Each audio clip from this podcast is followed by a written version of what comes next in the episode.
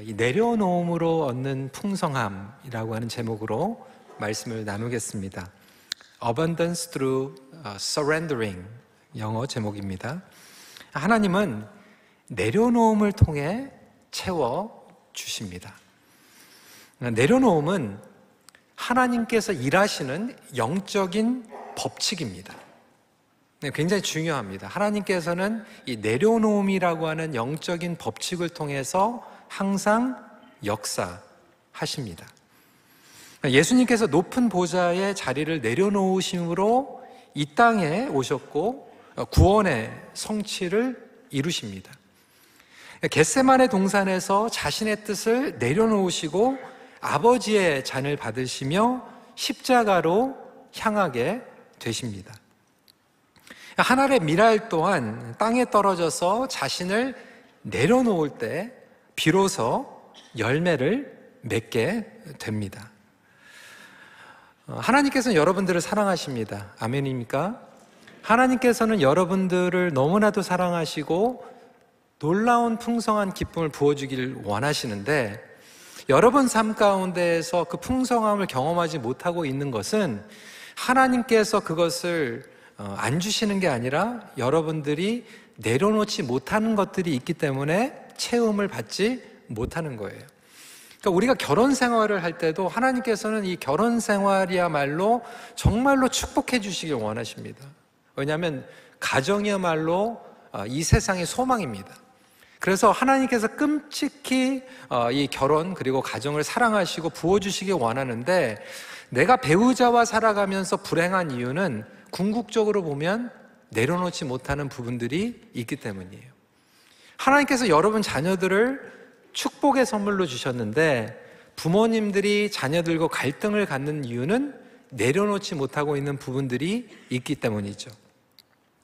우리가 주님과 동행한다라고 하는 것을 십자가를 지는 삶이라고 이야기합니다.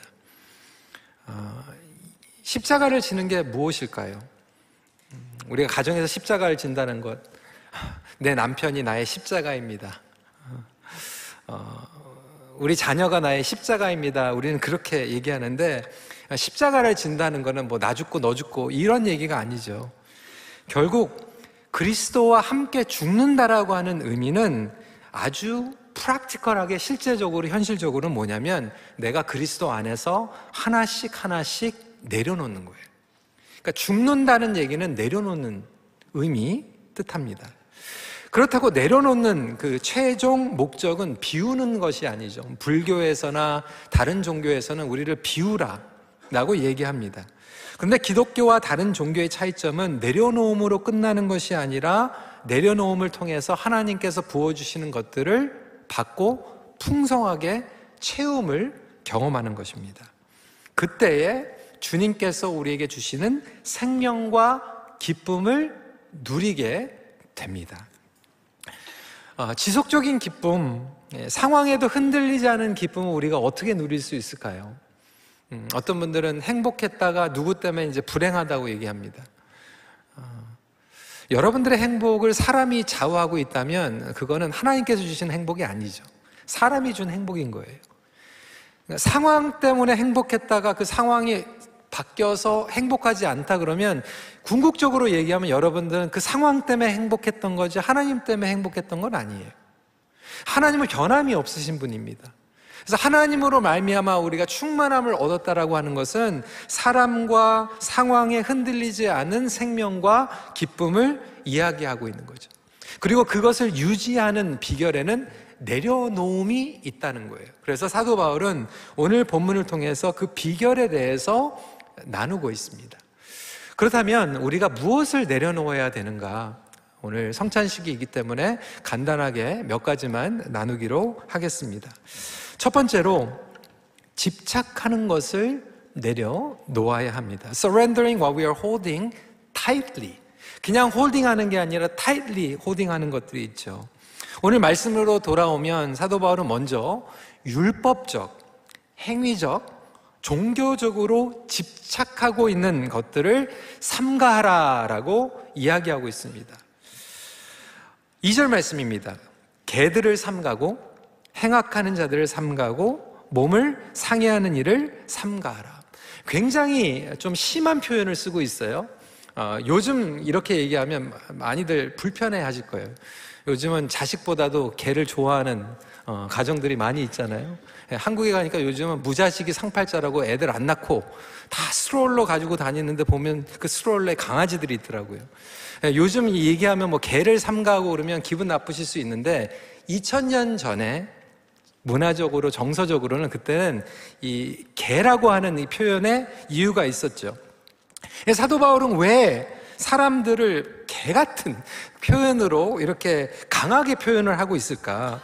여기서 나오는 이 개들은 이단이나 사이비 종교에 속한 사람들을 얘기하는 게 아니었어요. 심지어는 안 믿는 사람들을 칭하는 것도 아니었어요. 그러면 사도 바울이 얘기하고 있는 개들은 어떤 표현이냐면 자칭 그리스도인이라고 하는 유대인들을 이야기하고 있습니다. 개를 사랑하는 분들에게는 좀 이해를 부탁을 드리는데 개의 성격이 뭐냐면 계속 지저대는 거예요. 그리고 길들여지지 않은 개들은 물어댑니다. 그래서 이 교회 안에 공동체 안에서 율법의 잣대로 막 멍멍 짖는 거예요. 자신의 잣대로 다른 사람들을 비판하고 공동체를 다니면서 막 휘젓는 거죠.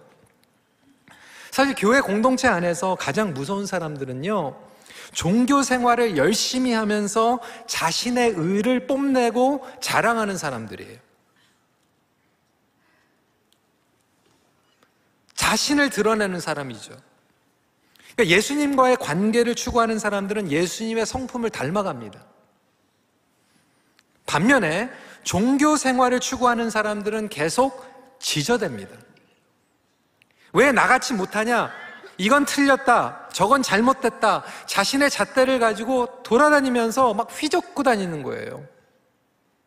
하나가 되는 게 아니라 사이가 불편해집니다. 갈등이 일어나게 돼요.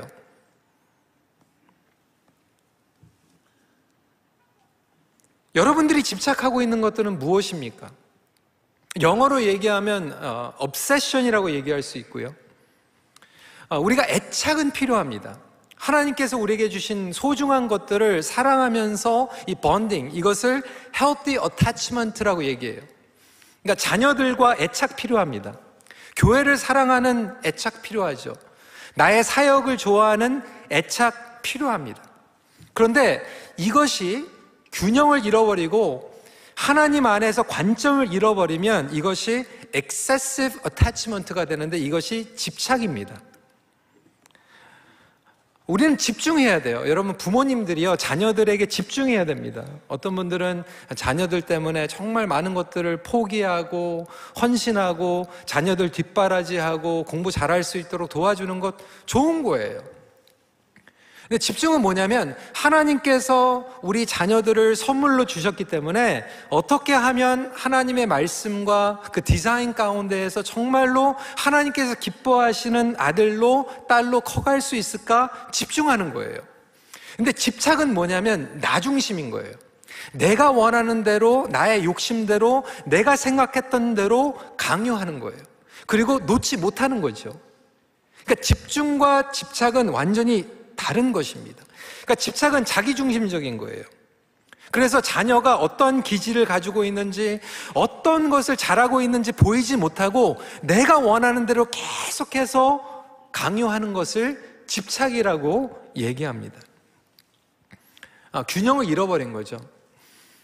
어떤 분들은요, 교회 와가지고 사역을 하는데 집중을 하는 것은 중요하지만 집착을 합니다. 내가 원하는 대로 사역이 돌아가야 돼요. 내가 원하는 방식으로 해야만 맞는 거예요. 그러다 보면 하나님의 영광과 하나님의 은혜가 흘러가는 것이 아니라 내가 그것을 너무나도 붙잡고 있기 때문에 내가 중심이 됩니다. 그리고 나에게 스팟라이트이 와야지만 괜찮은 거예요. 어떤 분들은 자녀들을 향한 집착이 있고요. 어떤 분들은 돈에 대한 집착. 자신의 신념에 대한 집착. 어, 때로는 우리가 이미지에 대한 집착도 있어요. 저도 자유롭지 못하죠. 저는 목회를 하면서 모든 사람들이 저를 다 좋아했으면 하는 그런 마음이 많이 있었어요. 저 괜찮거든요, 알고 보면. 어, 괜찮은데 이 목회를 하다 보면 다 에비머니 해피한 게 아니에요. 뭐를 결정을 하면 어떤 것들은 yes를 해야 되고 어떤 것들은 우리가 no를 해야 되거든요. no를 했을 때 어떤 분들이 막 그것 때문에 서운해하고 오해하고 그러면 정말 힘듭니다. 근데 저는 그것도 내려놓아야 돼요. 그게 아니면 배가 사, 산으로 갈 때가 있잖아요. 심지어는 사역에 대한 집착도 있죠. 저는 설교자이기 때문에 설교에 집중해야 됩니다. 하지만 설교에 대한 집착은 내려놔야 돼요. 내가 설교를 누구보다 더 잘해야지. 아, 정말 설교는 우리 교회에서는 나만 해야지. 그건 집착이에요.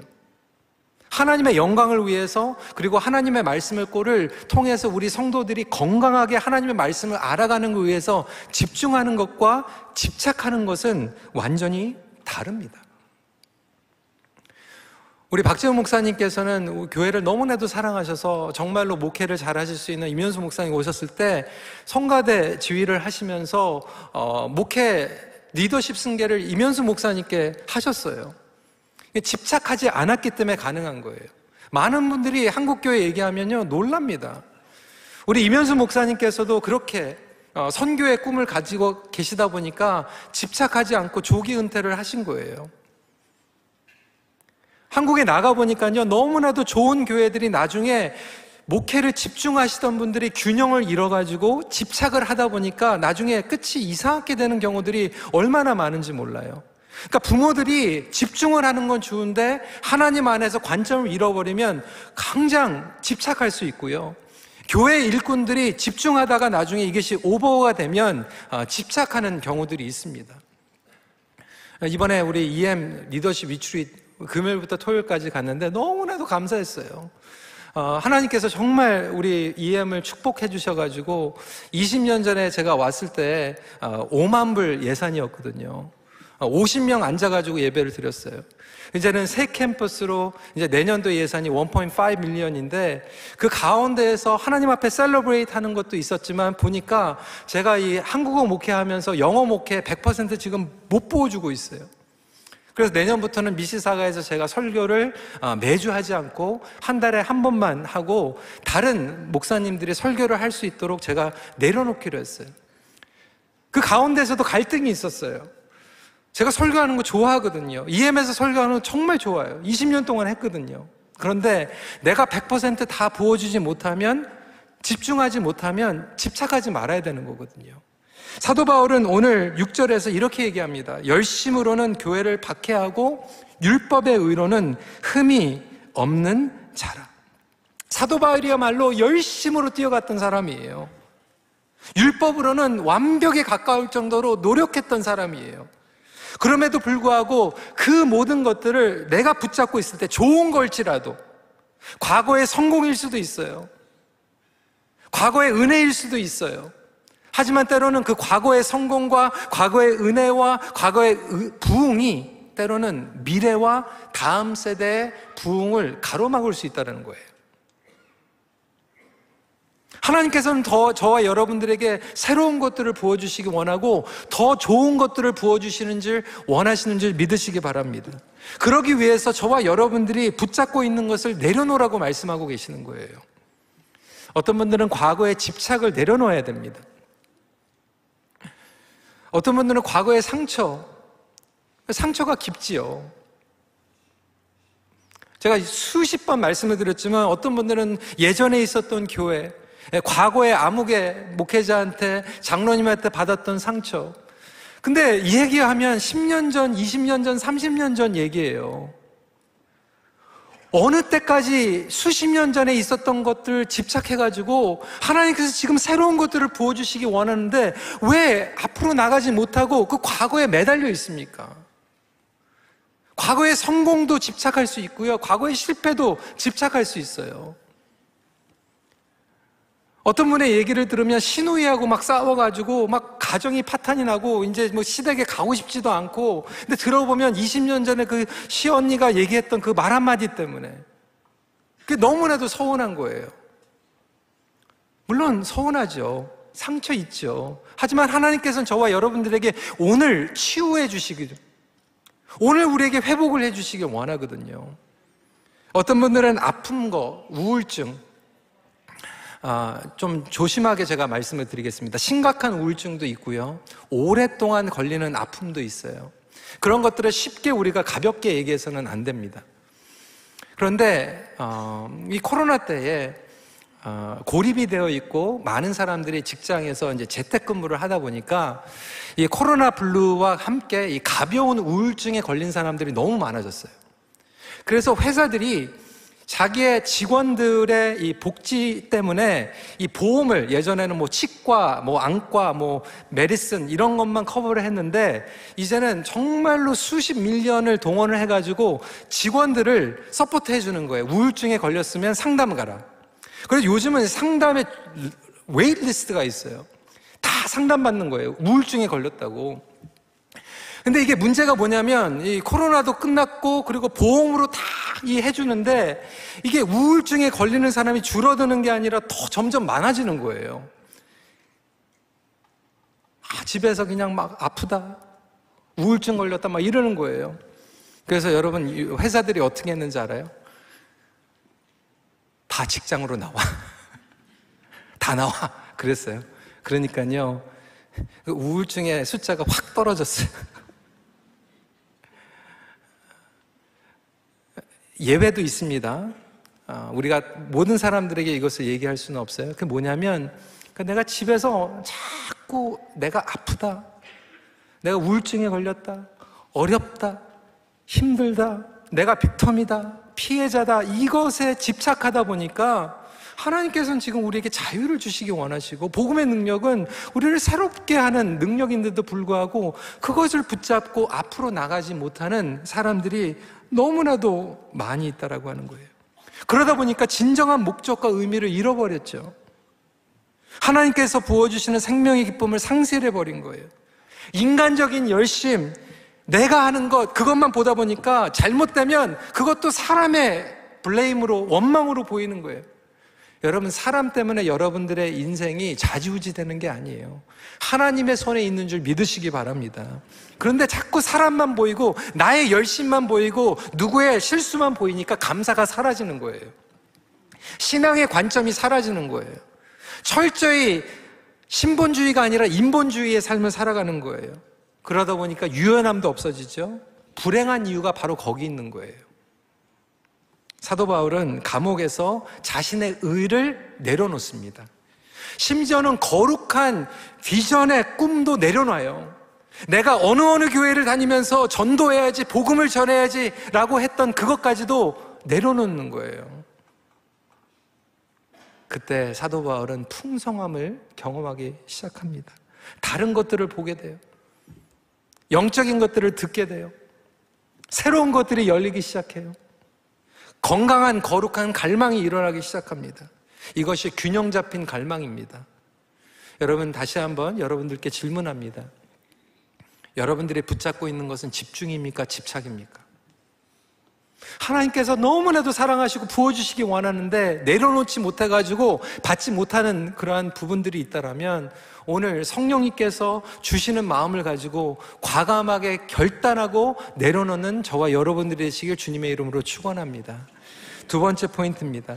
사도 바울은 여기에서 그냥 끝나지 않고 더 깊게 들어가요, 영적으로. 세상적인 것 내려놔야죠. 우리의 죄 내려놔야죠. 상처 내려놔야죠. 그런데 사도 바울이 오늘 본문에서 얘기하는 것은 영적으로 더 깊은 포인트예요.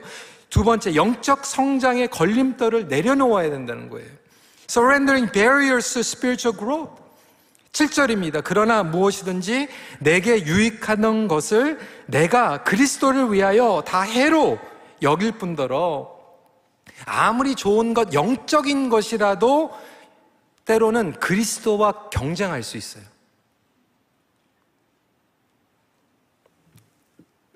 구체적으로 설명을 드리겠습니다. 여러분, 예수님을 아는 것과 예수님에 대해서 아는 것과는 달라요. 예수님을 직접 체험하는 것과 예수님에 대해서 듣는 것으로 끝나는 것과는 다릅니다. 궁극적으로 우리 신앙생활은 예수님과 동행하고 예수님 안에서 본어게인 되고 예수님 안에서 예수님을 닮아가는 거 아닙니까? 그런데 때로는 우리가 착각에 빠져요. 예수님에 대해서 하도 많이 듣다 보니까 내가 예수님을 아는 것처럼 생각해요.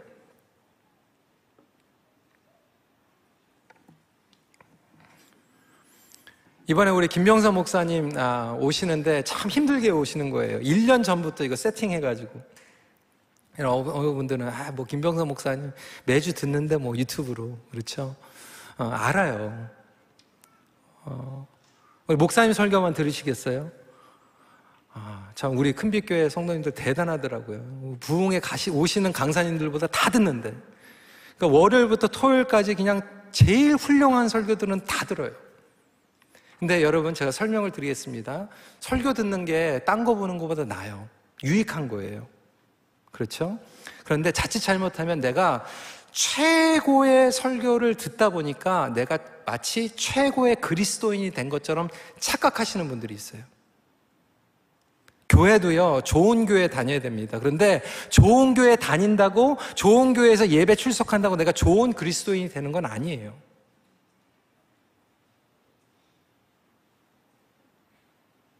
우리는 막 수준만 올라가가지고 나의 신앙의 수준이 올라가는 게 아니라 듣는 수준만 올라간 거예요. 그래서 오늘, 그러니까, 어, 오늘 괜찮게 하네. 아, 그래, 들어줄만 하네.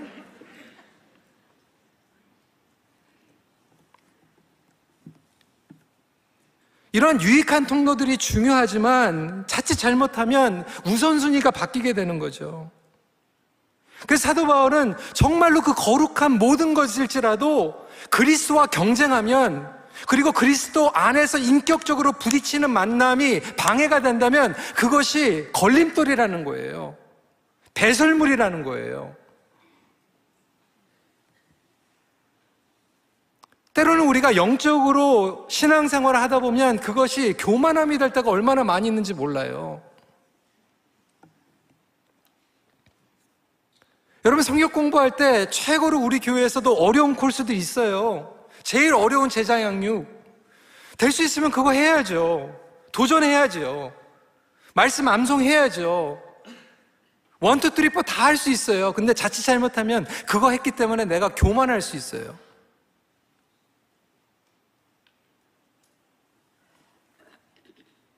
사도 바울은 그래서 육체를 신뢰하지 않는다라고 얘기하면서 2절에 몸을 상해함, 헬라어로 텐, 카타토멘이라고 얘기를 하고 있는데 3절에 할례를 얘기하면서 페이토메 이게 왜 그러냐면 원어로 보면 이거 돌림자로 얘기하는 거예요.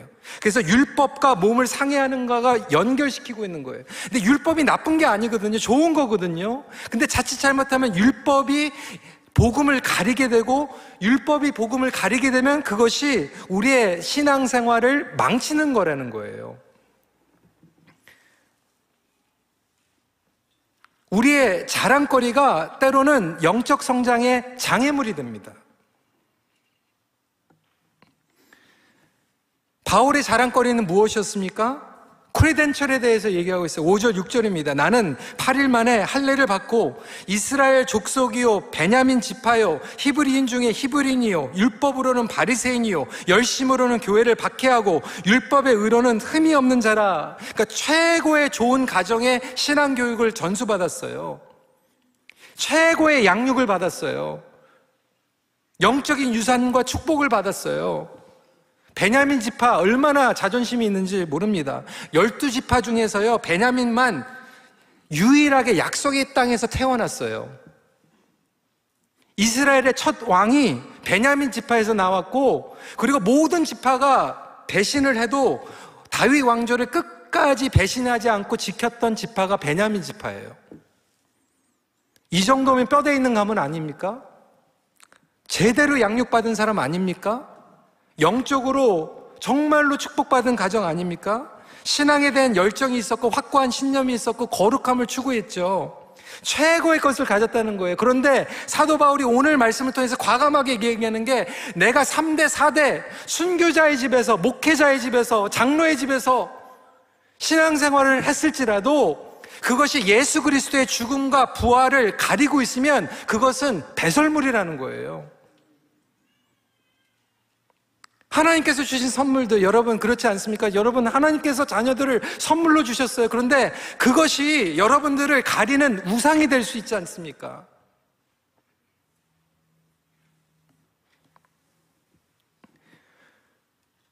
교회 다니면서 제일 조심해야 될 게 뭐냐면 공로의 헌신이에요. 하나님께서 부르셔가지고 쓰임 받은 거예요. 근데 그러다 보면 그것이 나의 공로가 돼버려요. 헌신이 돼버려요. 내가 그래도 왕년에 이렇게 했는데 왜 나를 알아주지 않는 거예요? 예수님을 알아줘야 되는데 자신을 알아주길 바라면 결국 그것이 집착이 되고 결국 그게 배설물이거든요. 목사도 마찬가지예요. 직분도 마찬가지예요. 정말로 어떤 분들은 직분을 받지 않는 게 축복인데 직분을 받아가지고 옛날에는 겸손했는데 옛날에는 배웠는데 이제는 배우는 자세도 없어지고 기도하는 자세도 없어지는 경우들을 저는 많이 봤어요. 그거는 좋은 게 아니에요. 사도 바울은 그것이 오히려 배설물이라고 이야기하고 있어요. 8절 말씀입니다. 또한 모든 것을 해로 여김은 내주 그리스도 예수를 아는 지석이 가장 고상하기 때문이라 내가 그를 위하여 모든 것을 잃어버리고 배설물로 여김은 그리스도를 얻고라고 얘기하고 있는데 원어로 보면 그냥 점잖하게 표현해서 배설물이지 똥이에요, 똥. 의도적으로 지금 배설물 똥이라고 얘기하고 있는 게 왜 그러냐면 처음에 개라고 얘기했거든요. 개들이 어디로 갑니까? 자기 소변 배설물로 가요. 그렇게 귀여운 강아지도요, 가가지고 또 핥더라고요. 자기가 싼 거에 가가지고.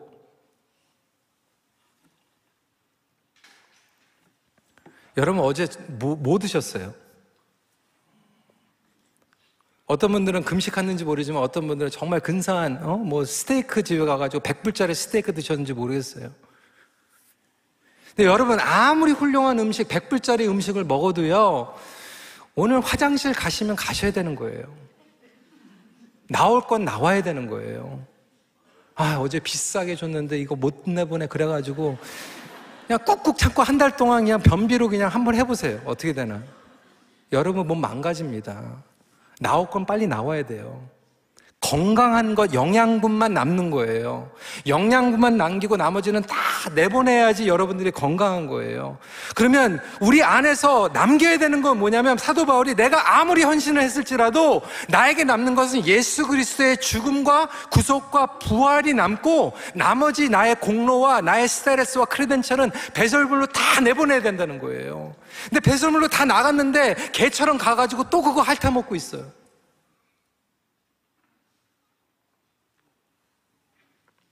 그러니까 교회가 은혜가 흘러야 되고 예수 그리스도가 흘러야 되는데 배설물만 흘러다니는. 그러니까 번데기 앞에서 주름 잡고 내 똥이 더 깨끗하다 자랑하고 있고. 아무리 소중한 것이라도 소화하고 걸러내고 예수 그리스도만 남고 그리고 나머지는 배설물로 보낼 수 있는 저와 여러분들 되시길 주님의 이름으로 축원합니다. 그래서 이 일이 영적으로 깨어 있어만 가능한 거죠. 그래서 날마다 십자가를 진다는 게 이 얘기예요. 날마다 내려놓는 거. 어제 내려놓는 것 같은데 오늘 내려놓을 게 또 있는 거예요. 부부 생활 하면서도 결혼 생활 처음 하면서 여러분들 가장 중요한 레슨이 뭡니까? 내려놓는 거잖아요. 10년 그 전에 내려놨는데 오늘 또 내려놔야 되거든요. 그때 그리스도의 기쁨으로 체험을 경험하게 됩니다. 여러분, 성경을 보세요. 그리스도 안에서 충만한 은혜를 맛본 사람들 보세요. 사마리아 여인, 옷값을 깨뜨렸던 마리아, 가늠했던 여인, 치링했던 사케오. 아니, 이건 뭐 이상하게 산 사람들만 막 충만하게 얻게 된, 그게 아니잖아요. 충만함을 얻었던 사람들은 뭐냐면 과거에 무슨 일을 했던 간에 내려놨거든요. 근데 가장 비극은 뭐냐면 과거에 내가 의로서 내가 정말로 정답적인 삶을 살아갔던 사람들. 교회 안에서도 제일 모범적으로 살아가는 사람들이 어떻게 보면 은혜 못 받을 수 있는 거거든요. 내가 살면. 다른 사람들 지적질하면. 그런데 오히려 내가 잘못했습니다. 내가 정말로 내려놓을 게 있습니다라고 하나님 앞에 나가는 사람들이 결국 주님의 은혜라 기쁨과 자유로 충만하게 되는 줄 믿으시기 바랍니다. 여러분, 그래서 오늘 이 말씀을 다시 한번 붙잡고 나아가면서 정말로 여러분들 쇠사슬로 묶고 있는 것들, 죄일 수도 있고요. 그리고 과거의 아름다운 간증일 수도 있겠지만 여러분 그 가운데에서 하나님께서 부어주시는 새로운 기쁨 가운데 충만함을 얻기를 간절히 기도합니다. 바울의 몸은 감옥에 있었지만 그의 영혼은 끊임없이 이 방해 요소들을 제거했고 제거함으로 말미암아 감옥 안에서 풍성함을 경험하게 됩니다. 여러분 잘 아시는 아, 선교사님 이용규 선교사님 내려놓음 저 간증 맛 들으셨죠? 책 많이들 읽어보셨을 거예요. 어, 제가 몇 년 전에 아, 우리 이용규 선교사님 어, 제 멘토와 함께 식사를 하면서 여러 가지 이야기를 들었는데 선교사님이 이 얘기예요. 어, 선교지에서 정말로 하나님의 은혜 가운데에서 깨달은 게 내려놓는 거. 한국에 정말로 좋은 학교에서 공부하고 엘리트고 그런 것 같은데 선교지에 가니까 다 내려놓아야 돼. 그 책을 썼는데 그게 책이 또 막 히트가 돼가지고 막 여기저기 초청받고 막 다 다니고 이제 선교지에 갔더니 이 현실은 뭐예요? 내려놓은 줄 아는데 그 다음 책 이름이 더 내려놓음이. 여러분 말씀을 정리합니다. 여러분 어제 내려놨어도 오늘 내려놓지 못하면 또 그게 배설물이 되는 거예요. 그래서 평생 주님과 함께 나간다라고 하는 것은 오늘 또 내려놓고 내일 또 내려놓고 나갈 수 있는 저와 여러분들이 되시길 바랍니다. 말씀 마칩니다. 믿음의 훈련은 매일 내려놓음의 훈련입니다.